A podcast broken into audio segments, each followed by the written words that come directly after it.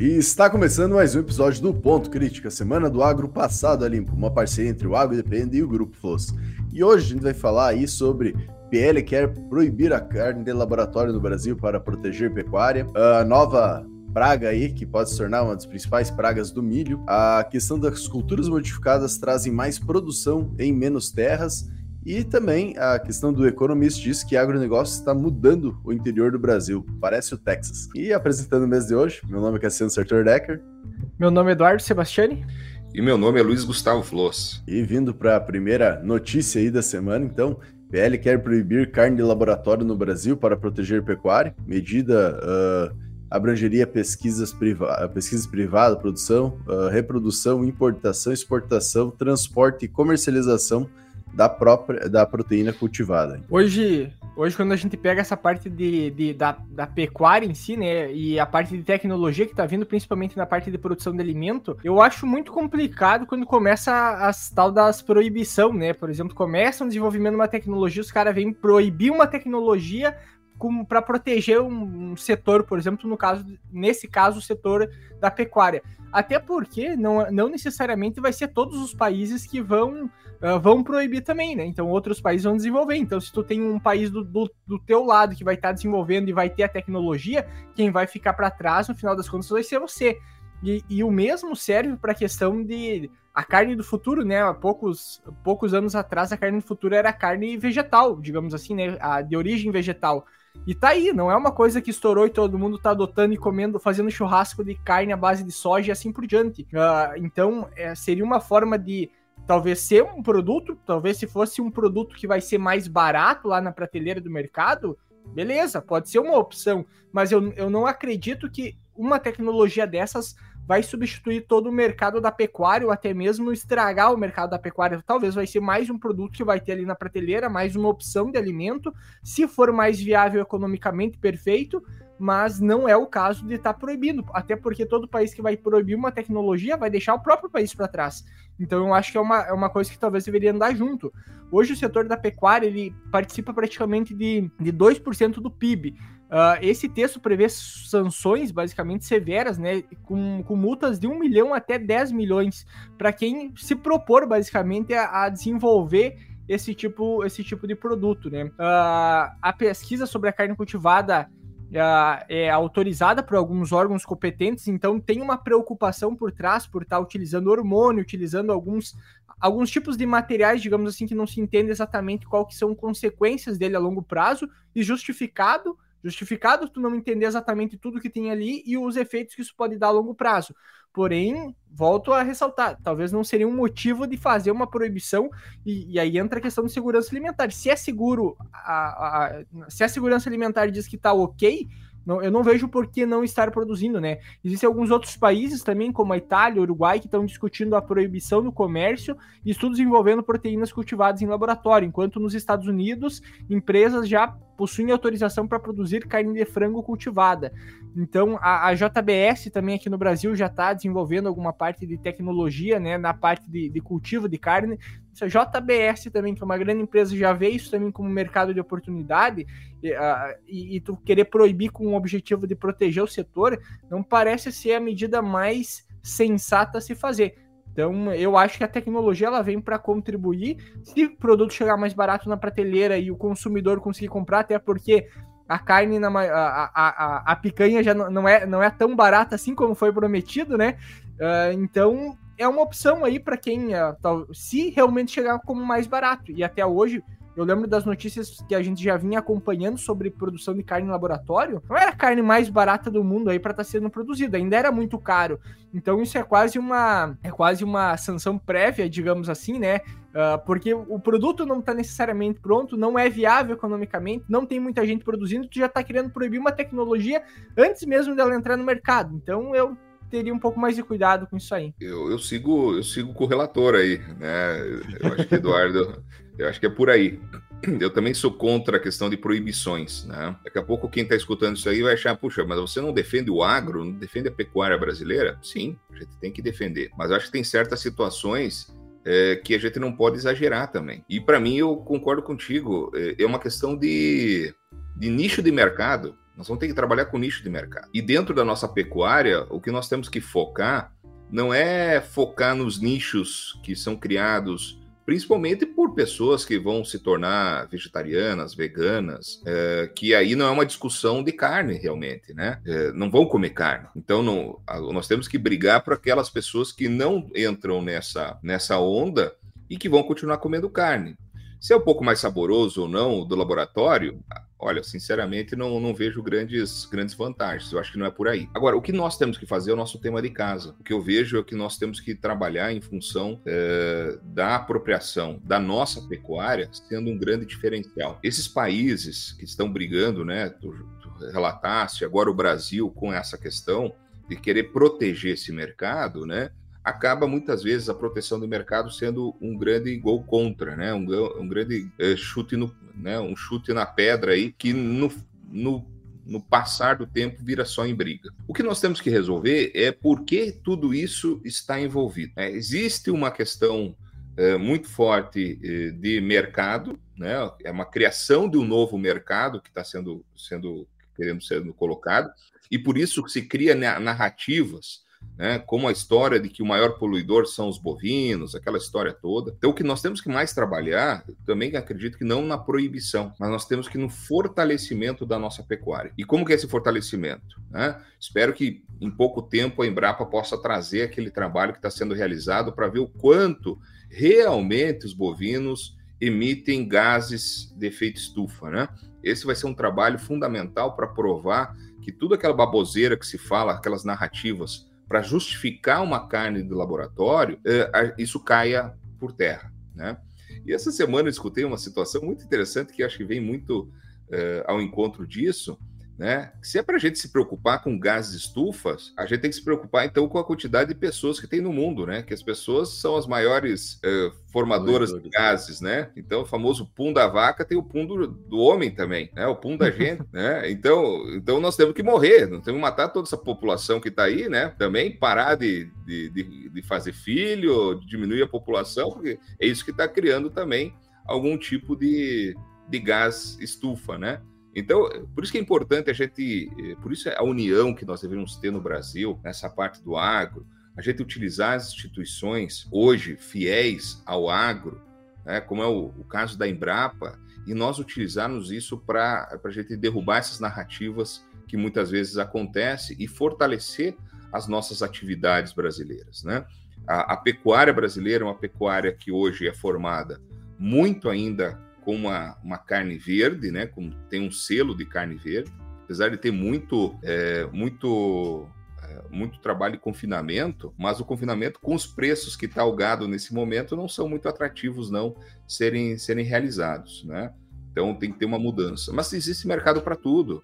Existe mercado para tudo. Eu acho que nós temos que é, realmente é ao invés de ficar debatendo é, situações é, como essa, né, criar uma lei que não vai vingar, é uma tal da lei que é só perda de tempo, a gente fortalecer o nosso negócio, fortalecer a nossa pecuária, fortalecer aquilo que nós temos condições de estar produzindo e principalmente derrubando narrativas que muitas vezes vêm de fora para introduzir novas, uh, sendo novidades como a revolução e que muitas vezes não é essa revolução, é simplesmente aí um nicho de mercado que possa estar acontecendo. E a gente pega a questão do protecionismo de mercado, que nem é, é uma da, essa medida que quer fazer, né? Geralmente ele faz o efeito contrário do que se propõe, né? A gente pega, que nem o Eduardo comentou, acho que isso é interessante de trazer e podemos trazer como exemplo até mesmo a questão da soja transgênica no Brasil. Né? O Brasil deixou de estudar, ficou para trás de todo, todo mundo por causa de uma questão política que estava ligada com a soja transgênica no Brasil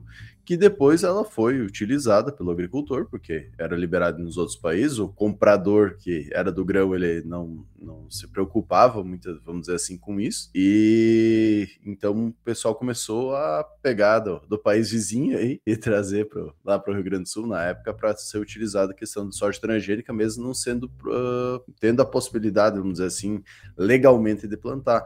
Então, tu olha o período que tu perdeu de que poderia ter sido estudado no Brasil, ter gerado tecnologia nacional e também ter aumentado a produção. Até tá ligado com uma notícia que a gente vai falar de pouco depois, né? Mas entra todas essas questões que muitas vezes está ligado, né? E, e, tem toda uma parte que nem a gente comentou de nicho aí que pode ser atendido, um desenvolvimento que pode ser feito dentro da cadeia, que quem sabe o Brasil vai ficar para trás se passasse essa lei, né? Provavelmente não vai passar, mas se passasse essa lei, por uma questão que a gente ainda não está muito tão eficiente assim na própria pecuária, a gente tem muito que melhorar ainda, né?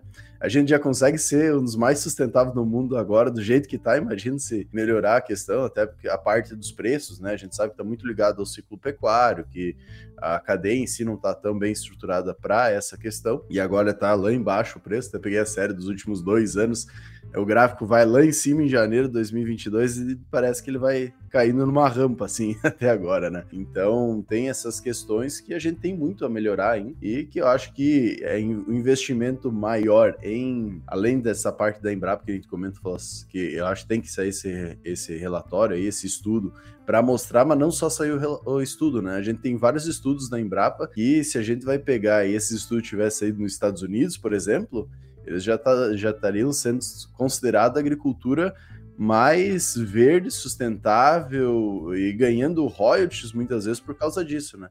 E no Brasil a gente não divulga essas questões para o mundo inteiro como deveria ser divulgado e fica essa informação só parada na Embrapa, né? E daí, muitas vezes nem o pessoal do próprio país tem acesso a elas ou acha que é fake news, né? Então, a maior empresa de pesquisa brasileira aí desenvolvendo, o pessoal acha que é fake news. Então, é coisa que a gente tem que melhorar no nosso agro também. Vindo para a próxima notícia, né? Quem estava principalmente aqui no Mato Grosso, esse, nessa última safria, viu a quantidade de lagarta que tinha nos milho. Eu acho que não teve um milho que não se escapou sem ter uma lagarta na espiga aí. Então é, é uma coisa que acabou, quem sabe até mesmo por causa do ano aumentando muito. Mas além disso, foi constatada uh, na notícia ali na Fundação MT, se não me engano, uh, mais uma Rio Verde. Fundação Rio Verde, mais uma espécie que não tinha sido constatada antes, né? Que é a questão da. Ali tu vai ter que me ajudar um pouco, Flávio. Elapfria. SPP? Elapfria. Elapfria. É, SPP, então que pode se tornar aí uh, uma nova praga no milho. A maior parte do que foi uh, encontrado aí uh, das lagartas foi da Spodoptera frugiperde, que foi é, é esperado, né, que estivesse na espiga em maior quantidade, foi também encontrado helicoverpa e também essa elapfria. Foi feita uma análise no total avaliado aí de mil espigas, que onde 54% era Spodoptera e os outros 35% era dessa Eulafria e 11% de Helicoverpa. Então, mesmo que a gente já tenha, tenha uma preocupação, digamos assim, com essas outras lagartas, a Spodoptera principalmente, é que essa lagarta ela poderia se comportar de uma forma muito similar à Spodoptera, ou seja, ela ataca várias culturas, e isso é um dos principais pontos. Já tinha registro dela, já foi relatado pela primeira vez em 2014 no estado do Mato Grosso. É uma praga polífera, uh, uh, polífaga, polífaga. Uh, que tem sido relatada por maior frequência em culturas do milho e pode ter prejuízo econômico se alimentando também aí de outras culturas, né? Uh, ela tem registro também aí no uh, distribuição, né, dela em relatos nos Estados Unidos, no Rio Grande do Sul, São Paulo e Argentina, e são conhecidas por infestar culturas como soja, feijão, quiabo, algodão, cana-de-açúcar e abacaxi. Então, isso é um dos principais pontos aí que a gente pode ter, porque a gente não tem muita informação a respeito dela. Até antes de iniciar a conversa, a gente levantou o questionamento, né, se, uh, se alguma dessas tecnologias que a gente tem, né, de BT, por exemplo, uh, uh, poderia estar tá protegendo, se ela é resistente a essas tecnologias, até porque o estágio de desenvolvimento que foi encontrado foi em R6 que foi feita essa avaliação. Então ela estava atacando ali a espiga como se fosse bem uma característica lá da helicoverpa. Uh, e aí mesmo, talvez com a tecnologia, a gente já não teria tanto efeito nessa fase de desenvolvimento da cultura. E, e aí entra aquela questão, pelo fato que é uma praga que está começando a aparecer agora, teria que entender um pouco melhor quais são as características delas, questão de controle, se ela tem algum tipo de uh, alguma dificuldade para controlar ela, se alguma das tecnologias que nós temos agora poderia ajudar talvez aí, agora que no sul, a gente tá tendo um aparecimento bastante grande nesses últimos dias de lagarta. Então, por exemplo, não sei, uma, uma possibilidade aqui, né? Quem sabe a gente já tem essa lagarta aí aparecendo em outros estados também. Uh, então fica aí um, um alerta e um cuidado que a gente tem que começar a ter uma possível nova praga aí que a gente pode estar tá convivendo. Que ultimamente as pragas que aparecem elas ficam por ali, né? Não, não vão, não vêm e voltam. Elas ficam no ambiente. E aí entra aquela história de começar a entender a praga, entender o ciclo de desenvolvimento, que pelo fato que é uma praga nova e não de, de ocorrência frequente, a gente não tem muita informação a respeito dela. E aí começa todo o processo de estudo aí para entender melhor a dinâmica dessa nova praga. É, e como está sendo um ano interessante, né? Há um tempo atrás nós viemos aqui trazer sobre a cigarrinha nova do milho. E agora falar dessa lagarta, como foi falado, não é nova, mas que pode ser uma, uma nova praga aí dentro das nossas lavouras e, e pode ser de forma muito difícil de controle também, né? Como a gente está tendo os problemas, principalmente com Spodoptera, né? E até como coloca na reportagem, esse é o ano que foi muito problemático Spodoptera e Helicoverpa na espiga, né? Muita dificuldade de controle, porque é um momento é, que normalmente a gente não consegue ter um alvo tão expressivo, né? Mesmo utilizando o avião, a quantidade de produto que consegue chegar até a espiga é muito pequena. Então, por isso que muitas vezes, né, não é produto, o problema não é produto, não é dose, mas é conseguir chegar esse produto até esse local. E agora, aparecimento de uma, de uma espécie nova, uh, nova no sentido de, de que ela pode ser uma nova praga realmente, e que a gente vai precisar conhecer muita coisa. Acho que tem muita história para vir aí pela frente, né? Realmente conhecer é, quais são as biotecnologias que estão controlando ou não, né? quais são as proteínas que têm capacidade de fazer isso, quais são os inseticidas que possam estar tá tendo um controle mais efetivo, qual que é a proporção que, de repente, né, como o Eduardo comentou, é, é, esteja acontecendo em outras regiões e quais as outras culturas que pode estar atacando. Então, são situações novas que aparecem e que daqui a pouco a gente pode ter algumas situações de, de confusão realmente de, é, de praga, né? porque a gente tem visto o quanto tem sido dificultoso para muitas pessoas, muitos técnicos, inclusive, fazer identificação de pragas. É, muito, com a quantidade de pragas que se tem, né, é, se começa a ter uma dificuldade muito grande nessa identificação. E nessa dificuldade, muitas vezes, pode estar culpando uma outra espécie, essa nova, ou é, está culpando essa nova, mas é uma antiga. Então, isso tecnicamente se torna fundamental nós temos esse entendimento, né? E fica aí, é, fica aí, acho que para nós, é, o nosso, nossa, o nosso objetivo, acho que trazer, levantar essa bola para que mais, mais pessoas é, conheçam dessa praga, pelo menos que existe, né? E ficar esperando as cenas dos próximos capítulos que deve ter novidades para a próxima safra. Tem, tem só, só um ponto, né? Agora, nesses últimos dias, também na questão da cultura do milho, começou a aparecer alguns problemas de de, não se sabe se é bacteriose, se é, doença causada por fungo, enfim. E, e, e, aí a gente vê como é difícil, né? Quando sai um pouco do roteiro, do, do tradicional, os problemas que vão acontecendo, como é difícil identificar, saber com, com o que controla, com o que utilizar exatamente.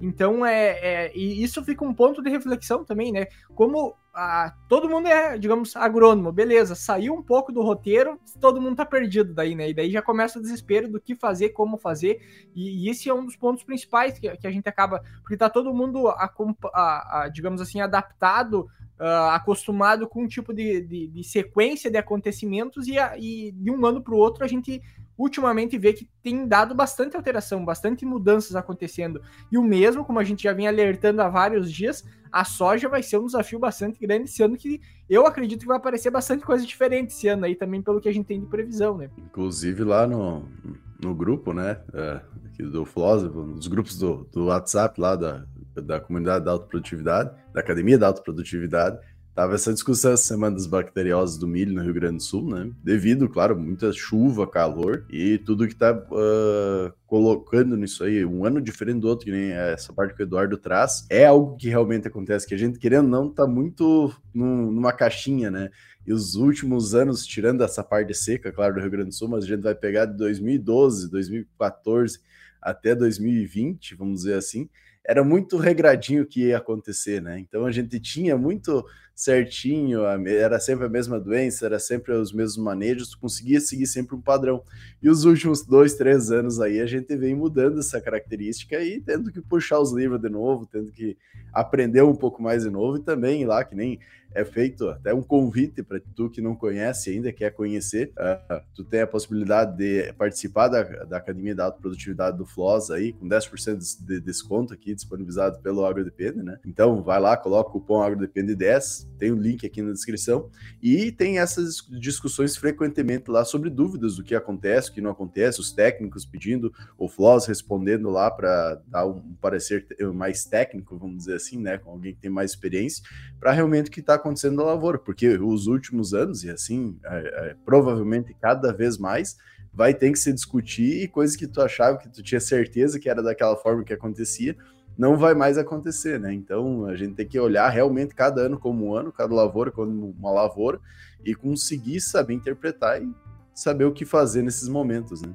Aproveitando esse spoiler, Cassiano, nós quando terminar aqui o ponto crítico às 8 horas desse sábado, esse dia 30 de setembro, começa o nosso Conexão Pro ao vivo, e justamente eu vou estar discutindo esses pontos até, né? Essa questão uh, das bacterioses no milho, bacteriose no trigo que está afetando fortemente, doenças fúngicas, uh, tanto no milho como no trigo também, uh, o aparecimento de, de lagartas, né? O Eduardo já comentou aí no sul do Brasil, falar um pouco mais sobre a semeadura da soja no centro-oeste, Paraná, centro-oeste aí, que está tá, tá andando em várias regiões. É, porque são, é, como tu falou muito bem, são situações que nós não estamos acostumados. Tem algumas coisas vindo aí que a gente não estava acostumado. É, que ou a gente volta no passado que já existiu, ou nós estamos vendo situações novas, né? Como é o caso que nós estávamos falando justamente dessa lagarta aí, né? São situações que não estavam no nosso script que a gente precisa dar aquela rebolada. Opa, tem que estar de olho e, e, e tomar uma, algumas atitudes rápidas, muitas vezes, para a gente não ter perdas significativas dessas nessas lavouras. Sim. E até todo esse, esse complexo mostra a realidade de estar no agro, né? Quem não estudar, quem não ficar atualizado, quem não ouviu o ponto crítico, seguir o Agro Depende aí, também participar da comunidade da alta produtividade, para ficar atualizado do que está acontecendo realmente aí no agro, uh, as novas tecnologias estão seguindo, vai ficar desatualizado. Então, mande esse episódio também para um amigo, uh, ah, para algum colega aí que queira ficar cada vez mais atualizado. E toda semana a gente aqui no Ponto Crítico está trazendo as principais notícias que impactam o, agro, uh, o agronegócio brasileiro. E vindo para a próxima cultura, que é uma cultura, uh, cultura, não, desculpa, notícia, é uma notícia da gente ter uma reflexão até mesmo, que as culturas modificadas trazem mais produção uh, de alimentos, no caso, em menos terras. As, as conclusões indicam aumentos significativos nos rendimentos, especialmente nos países em desenvolvimento. Isso é uma notícia interessante que a gente tem que trazer, que tem muitos países ainda que não, não adotaram de, uh, como no Brasil, por exemplo, a questão dos próprios transgênicos ou até mesmo do, uh, no caso do, das culturas que podem ser modificadas geneticamente, né? Que nem gente, que nem a gente trouxe uh, muito o que está vindo agora com o CRISPR e tudo mais, que não é considerado transgênico, mas que vai trazer várias melhorias aí também para a questão da produção e do manejo. Mas tem muitos países que não utilizam ainda essas tecnologias a maior parte de países que ainda estão em desenvolvimento, né, uh, subdesenvolvidos, e que muitas vezes passam, o problema da fome, muitas vezes por questões políticas, que nem era no Brasil antigamente, eles não acabam pegando essa, essa tecnologia e utilizando ela no campo. Então, aqui traz que pode uh, melhorar muito a quantidade, a quantidade produzida de alimento em uma menor área, né?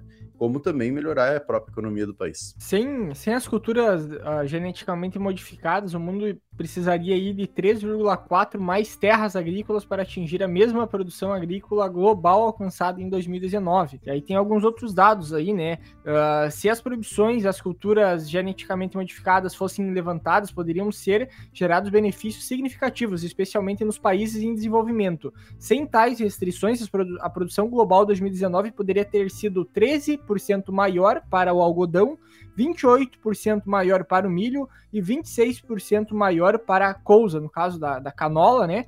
E 4% maior para a cultura da soja. Até porque grande parte, eu acho, do pessoal que uh, talvez a diferença da soja já não é tão, tão grande em função que maior parte é geneticamente modificado, já que tem no mercado. Então a, a gente a gente já, em vários episódios, tanto do ponto crítico lá do Agro Depende, a gente já fala da importância desse tipo de tecnologia, o quanto ajuda a reduzir muitas vezes a utilização de produtos no manejo, como isso ajuda a aumentar a produtividade.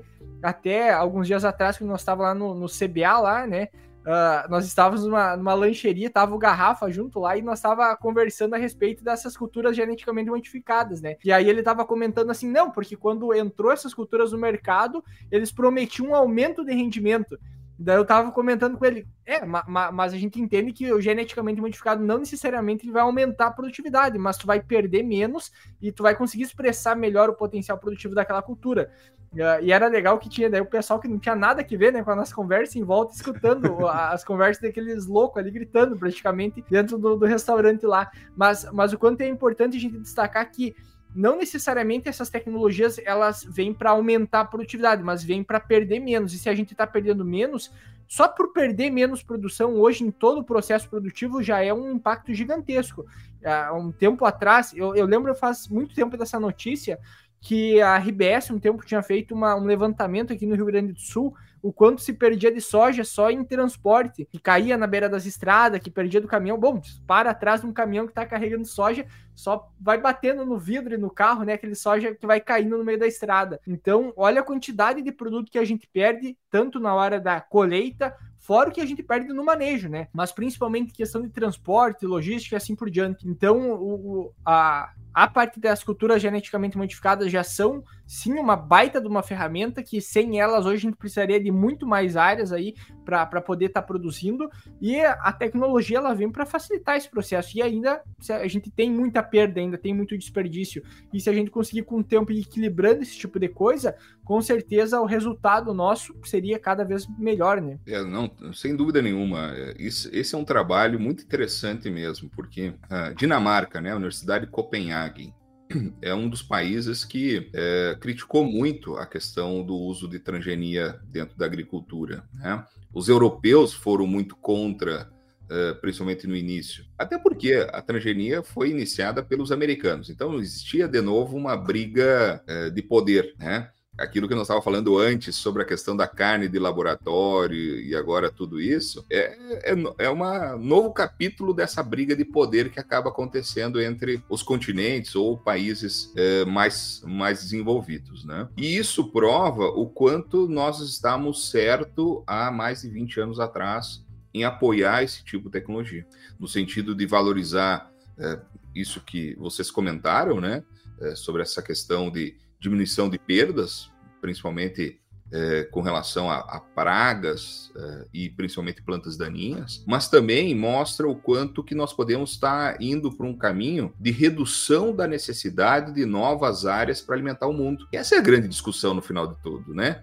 Então, aquilo que se falava da transgenia como sendo um problema, é, que poderia estar é, aquelas bobagens, né, que uma planta transgênica ia se é, se, se reproduzir com uma planta nativa, ia criar um monstro, né? É mais ou menos o que nem o, o Bolsonaro falando que se vacinando ia se tornar jacaré. É a mesma, é a mesma linha de pensamento que nós não podemos ter só para ver que esquerda e direita falam bobagens e muitas bobagens, né? Então, quem falou muito uh, sobre a transgenia foi justamente a esquerda, né? E, e, e sempre para quê? Para ter narrativa de é, conquistar poder. Tanto é que os cubanos, esquerda maior que, os, que é Cuba no, no, mundo, não existe, né? tirando os russos. É, são, fizeram o quanto pesquisaram transgenia para a questão humana, né? principalmente por vacinas. Então, para ver como isso são narrativas. E esse trabalho vem a, a provar, depois de décadas, né, o quanto foi importante nós nos posicionarmos favoravelmente a essa tecnologia, favorável ao produtor, favorável ao consumidor. E eu acho que isso vem ao encontro também de uma, de uma situação que a gente já vem falando aqui, semana passada a gente veio, voltou a comentar, né? Do quanto que nós precisamos nos preocupar atualmente, talvez nem tanto em aumento de produção, em, em aumento de área de produção, que nós vamos ter que começar a se preocupar logo, logo, é em diminuir essa área de produção. Porque se, se a população mundial não continuar crescendo, não tem o porquê de nós estarmos aumentando também as áreas. Né? E aqui vem provar que é, a verticalização que aconteceu, o aumento de produtividade por área, é o que favorece esse potencial de, de trazer é, alimento para esse mundo. Não só alimento, como energia, né? É, como a gente vai, pra, vai ver na questão de milho, como a gente vai ver em outras culturas aí. Então, esse é um trabalho que eu vejo de fundamental importância para a gente colocar assim, ó, check, check aquilo que do futuro, voltando ao passado, olhando para o futuro. No futuro, a gente vai dar o valor real da, desse tipo de tecnologia. Check, está aqui checado, está começando a se mostrar o quanto isso foi importante, né? E com toda, e principalmente com toda a segurança científica dentro desse processo. Eu que essa é uma questão que, que tu traz, que a gente já trouxe nos outros episódios também, né? Mas da importância que o agro acaba tendo para essa parte da produção de energia sustentável e que nunca é falado. Tudo, você fala muito da energia fotovoltaica, uh, todas as outras, né?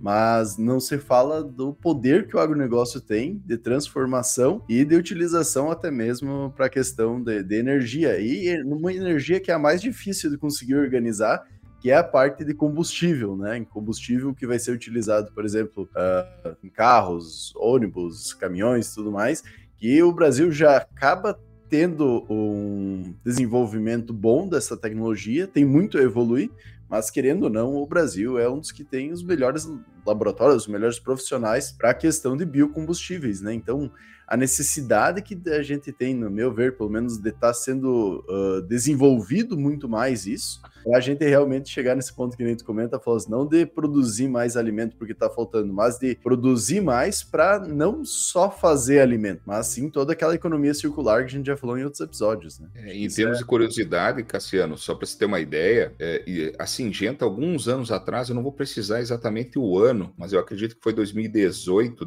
2017 e 2018, a Singenta conseguiu no Brasil a possibilidade da utilização de uma biotecnologia no milho que faz com que haja maior produção de amido e um milho, esse milho transgênico, tem maior capacidade de produção de álcool depois na, na hora da produção né, é, na, na, usina. Então, existe já um direcionamento, bem isso que você está falando, né? Não só pensar em alimento, mas também pensar nessa questão de produção de energia mais viável, né? porque como, como as nossas culturas têm uma produção X, principalmente de açúcares, que é o que dá a condição de fermentação e a partir dessa fermentação a produção de álcool, é, quando você aumenta essa quantidade e principalmente é, de, de açúcares que são mais fáceis de serem formados e, e, e são mais desejados pelos micro-organismos que vão fazer esse processo, é, você consegue, então, ter uma, uma viabilidade maior dessa produção. Né? Então, como curiosidade, no milho nós já temos material, inclusive já destinado para isso, transgênico, aprovado no Brasil e que é possível estar tá melhorando essa produção de energia, inclusive. E a gente pega até a, a possibilidade de novas culturas e desenvolvimento, que nem a parte da mamona, que tem muita gente. Pra, começou para biodiesel, hoje a gente está mais para cosmético que para biodiesel, né? Mas tem todas outras culturas que muitas vezes não entrariam. Uh, tem uma janela ali que não teriam. Seria muito arriscado colocar uma produção ou que não entrariam nessa possibilidade de produção e que outras culturas conseguiriam se encaixar ali, também possibilitando isso, ou até mesmo que a gente comentou, um milho que às vezes industrialmente ou para cadeia de alimentos hoje às vezes pode ser muito caro, ou não vale a pena, ou até não é indicado para alimentação, vamos dizer, vamos jogar nesse extremo, né? Uh, que geralmente não é, mas uma cultura que não é indicado para alimentação, mas que ele pode servir muito bem para a indústria. Então, isso é um mercado fantástico que o Brasil pode tomar uma à frente aí. E que tem mais uma questão que é importante de trazer, ele não precisa dos outros países para desenvolver isso. Porque se a gente vai pegar só dentro do nosso consumo interno, cara, é um país com 220 milhões de pessoas. Quantos milhões de carros tem aí rodando? Quantos milhões de caminhões tem? Que nós não temos trem praticamente, é só caminhão andando todo dia. Quem pega o 63 aí sabe muito bem disso, né? Aqui no Mato Grosso, não só o 63, mas também as outras, as outras rodovias. Então, olha o potencial interno que a gente tem de desenvolver isso. Não precisamos esperar para uh, ah, fazer a questão da exportação desse produto. Não, cara, é produção interna. as usinas de etanol aqui da BR-163 Mato Grosso pegam e basicamente fica local aí esse, esse combustível, né? O álcool, por exemplo.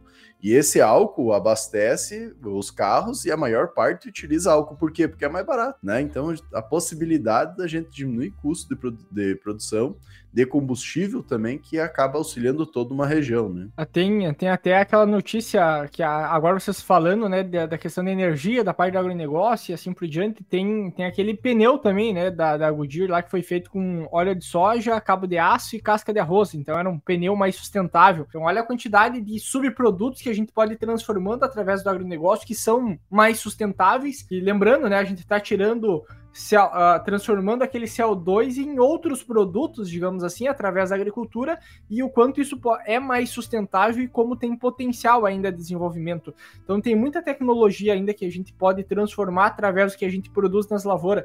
Isso é uma. Isso é, é, é bem, bem interessante, né? Como é que tu tá produzindo lá uma, uma cultura que até então era utilizado lá para tratar a parte de suínos, depois uh, foi destinado para outras transformações, né, para a parte de criação animal, para alimentação humana e assim por diante. E aí agora a gente vai caminhando também para um outro lado, para transformação, transformando isso em outros produtos que são até então que eram utilizados, por exemplo, no caso do petróleo, né, para fabricação.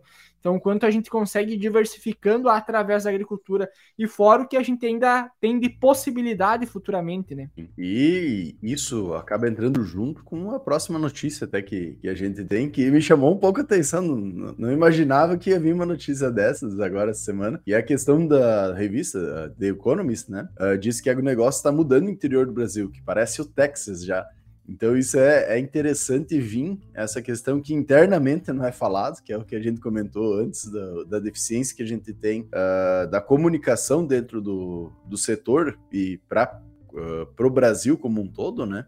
Mas a gente vê que o restante do mundo está vendo nós crescer e desenvolver, mesmo que aqui dentro a gente não está falando, né? Então, entra essa parte que é muito interessante, né? Que uh, basicamente dentro do, do texto e a revista britânica aponta que o boom do agronegócio está mudando a demografia e a cultura do país, principalmente pegando aqui no, no Mato Grosso, né? A cidade aí de Sorriso, uh, Nova Mutum, então, esses grandes produtores de alimentos, que são algumas das cidades que mais cresceram aí nos últimos anos e muito ligado à parte do agronegócio, né?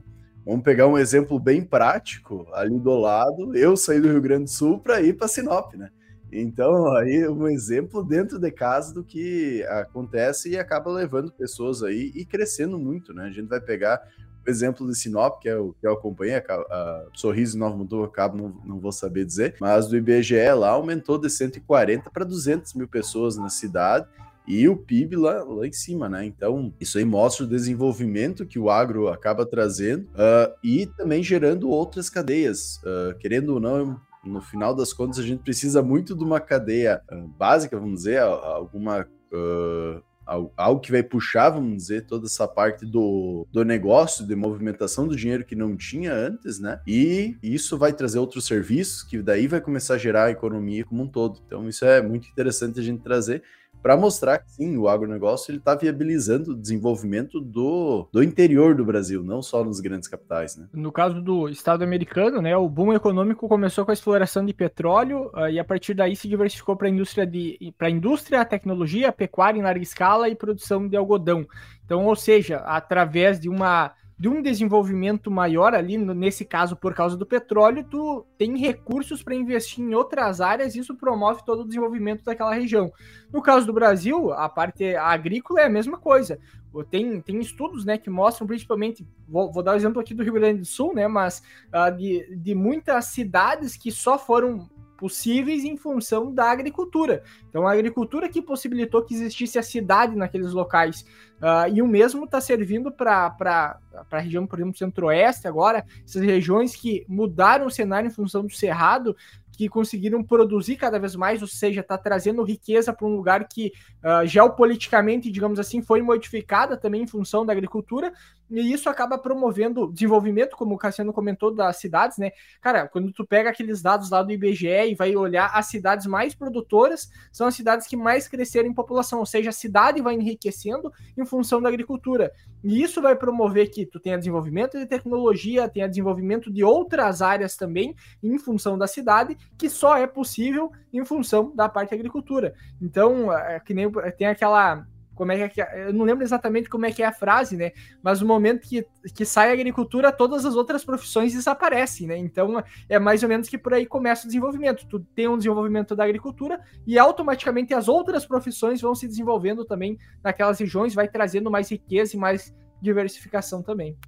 E eu queria ir um pouquinho mais longe até, sendo um pouquinho até ousado.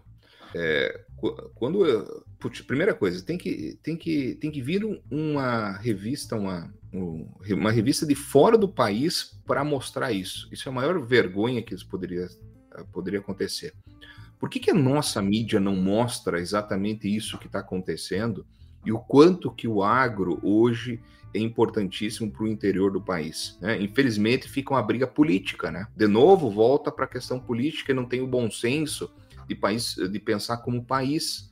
Né? Então tem que vir um, um, uma revista de fora, né? uma revista britânica, mostrar o quanto isso uh, aconteceu de evolução, que para poder se comparar com o Texas, né? que o Eduardo comentou muito bem, né? as culturas. E aí eu queria fazer uma, uma, uma reflexão aqui junto. Né? Por que, que o Texas cresceu tanto? Ah, com petróleo. Como que vai ser com petróleo? Nos Estados Unidos é possível você, como pessoa física, você explorar petróleo, você colocar um poço e começar a tirar petróleo do, do, do, do, teu, do, teu, do teu local. No Brasil não pode. A única empresa que pode explorar petróleo é a Petrobras. Então por isso que começa já tudo errado por aí. Então lá no Texas, por isso que o petróleo entra nessa história. Por isso que a pecuária daí entra, o algodão, que é uma região, além disso, arroz também é importante uh, no Texas. Quando nós voltamos para a nossa realidade, esses, esses, essas cidades que vocês citaram, que inclusive está na reportagem do Mato Grosso, é fundamental a gente entender qual a cultura que está proporcionando isso, ou quais as culturas estão proporcionando isso. São as culturas de grãos e uma cultura de produção de fibra, né? Então é soja, milho e algodão que está proporcionando isso.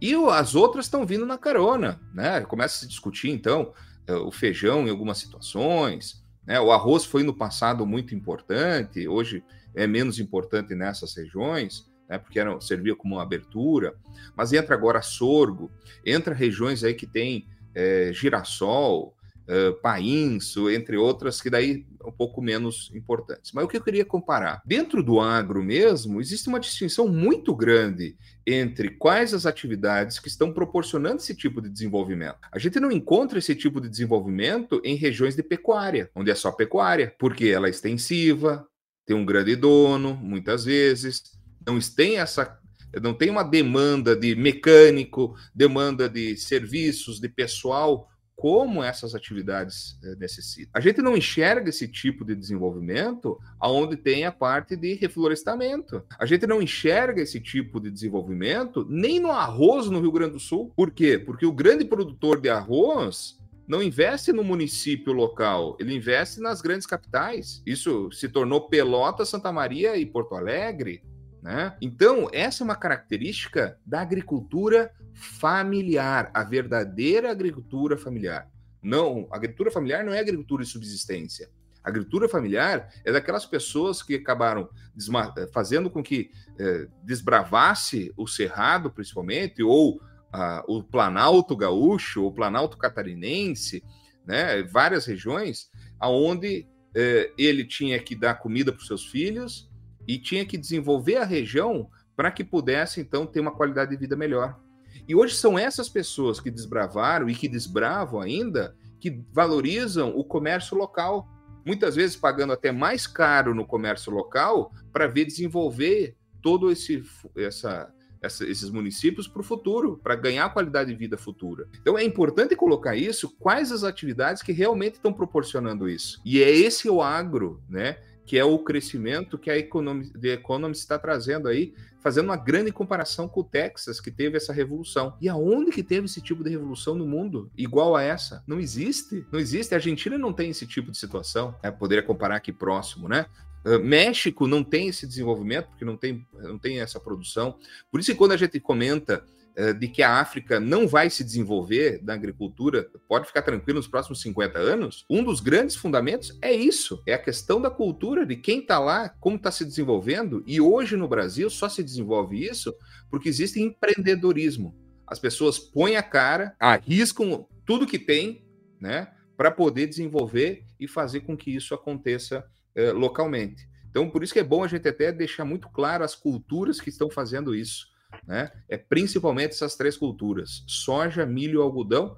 Vamos deixar as outras de lado, que são importantes também, mas essas três são as principais. É, eu até convido quem quiser vir para Mato Grosso, né? Foi uma realidade que, quando eu vim, impactou um pouco muito essa parte da pecuária uh, que tu comenta também. E realmente, tu pega os municípios onde é que tu tem desenvolvimento e produção de soja, milho, algodão, e tu vai para os municípios que têm a questão de pecuária ou até mesmo a questão de extração legal de madeira que existe ainda, né, a questão do manejo florestal que é feito, onde tem esse manejo e onde tem pecuária, a cidade praticamente não se desenvolve. E onde é que entra onde entra o agro, se desenvolve. Até um outro convite que eu faço pessoal, fui para Formoso do Araguai esses tempos no Tocantins, tu tem que passar todo o, o oeste de Goiás. E ali é mais visível ainda. Tu vai passando o oeste de Goiás, só pecuária, pecuária, pecuária, pecuária. Daí tem alguns confinamentos, que é um pouco mais bonito de ver, mas o resto é só aquele cerrado, ainda fui na seca, né? Então é só aquela aquele mato seco. E daí chegava no meio ali, tem uma cidade, agora não vou lembrar o, novo, o nome da cidade, que começou a se desenvolver a, o agro. Então tu passa tudo cidades subdesenvolvidas, tu chega onde é que tem o agro, pá, cidade nova, iluminada, com hotel, com restaurante, com lojas, cidade bonita, vamos dizer assim, bem cuidada. Daí tu sai dali e sobe mais um pouco, começa de novo, pecuária, pecuária, pecuária, e daí essa questão de realmente tu não tem uma divisão até mesmo, vamos dizer assim, de, de recursos, né? A, a, questão que fica muito na mão de uma ou duas pessoas e tu não vê a comunidade como um todo se desenvolvendo. E isso tu consegue ver em municípios que nem tu comentou, onde é que tem produção de algodão, soja, milho, não pegando só o Mato Grosso, mas vamos pegar o oeste baiano, né, que é uma outra notícia que a gente falou aí um tempo atrás. Então tem todo esse desenvolvimento acontecendo e o case aí que a gente vai pegar do próprio Mato Grosso, ele tem mais uma questão ainda, o, o empreendedorismo que as outras empresas estão vendo como oportunidade que foi a partir, vamos dizer assim, desses des desbravadores, né? A gente vai pegar a própria usina de etanol que a gente comentou anteriormente, que veio dos últimos uh, anos atrás, as próprias algodoeiras que também trazem bastante emprego, que o algodão não é só colher, né? Tu tem que fazer todo o processamento dele, desenvolvimento, e isso acaba trazendo todas as outras empresas uh, que vão trazer tecnologia que está desenvolvendo muito, pegar uh, a questão de softwares, muitas vezes ligadas ao agro, que está sendo desenvolvido em algumas regiões, a própria parte de seguro, financiamento, consultoria, a questão dos, dos uh, pools de compra, cooperativas de compra que estão se desenvolvendo muito no Mato Grosso e saindo daqui para o restante do Brasil. Então a gente vê todo o desenvolvimento que acaba ocorrendo nos últimos tempos, trazendo gente de fora para realmente aumentar o PIB nacional e desenvolver cada vez mais aí o, o Brasil como um todo, um país realmente que dá certo, né? Que a gente vê que tem um desenvolvimento real. Agora, agora vai, vai um outro ponto, né? A, a notícia que a gente trouxe é a notícia da notícia, né? Pegar todos esses portais de notícia do agronegócio, eles têm mania de fazer isso. Eles pegam a notícia inteira e dão uma resumidinha ali e lançam como notícia, né? Enfim, uh, e, e aí vai uma, já vai mais uma crítica, né? Porque os caras não conseguiram fazer internamente, no, digamos, no Brasil, dos portais de notícias fazer essa comparação por si só. Infelizmente, né, a, a, o Economist é, é, custa em torno aí de uns 20 dólares a assinatura por mês, então não é dos mais baratos de todos, uh, mas tem uma parte da notícia que é possível acessar, né, que, e começa assim a notícia. Pense no Brasil, se você é como a maioria das pessoas, vai pensar em praias forradas de palmeira, samba e caipirinha. O clichê precisa ser atualizado. Nas últimas duas décadas, o centro da gravidade política e econômica começou a mudar das costas úmidas, que aí tem a questão da tradução também, né? As quais se dizia que os brasileiros se agarravam como caranguejos para as vastas planícies áridas do interior. Sua trilha sonora é sertanejo, música country, e a bebida preferida é a cerveja gelada. Só que daí na notícia ele vai puxar alguns outros pontos, né, que as outras ferramentas aí que é possível ampliar um pouco a notícia, mas que, que vai desde a parte do desenvolvimento tecnológico, por exemplo, hoje através de plataformas como Starlink, que poderia estar tá aumentando a questão de conectividade, a questão de drone, ou seja, a tecnologia também é um impulsionador para o desenvolvimento de todos esses municípios e para a questão da produção também. Tem a questão da mudança, que a gente comentou também, né, da, dessa mudança demográfica, digamos, principalmente, e o desenvolvimento das cidades, tem a questão do impacto cultural e político. O impacto cultural entra desde.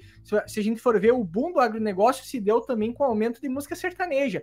Claro que a maior parte do sertanejo em si ainda está um pouco longe da parte agrícola em si, né? Mas uh, digamos que está num perfil próximo. A gente vê aí uh, recentemente, né, crescendo cada vez mais o, o estilo agroboy, digamos assim, né, ficando mais popular por causa que o agronegócio está ganhando muito mais relevância, por mais que talvez seja pelo motivo errado nesse primeiro momento, talvez seja um processo, um processo aí de, de amadurecimento aí que a gente vai vendo para os próximos tempos.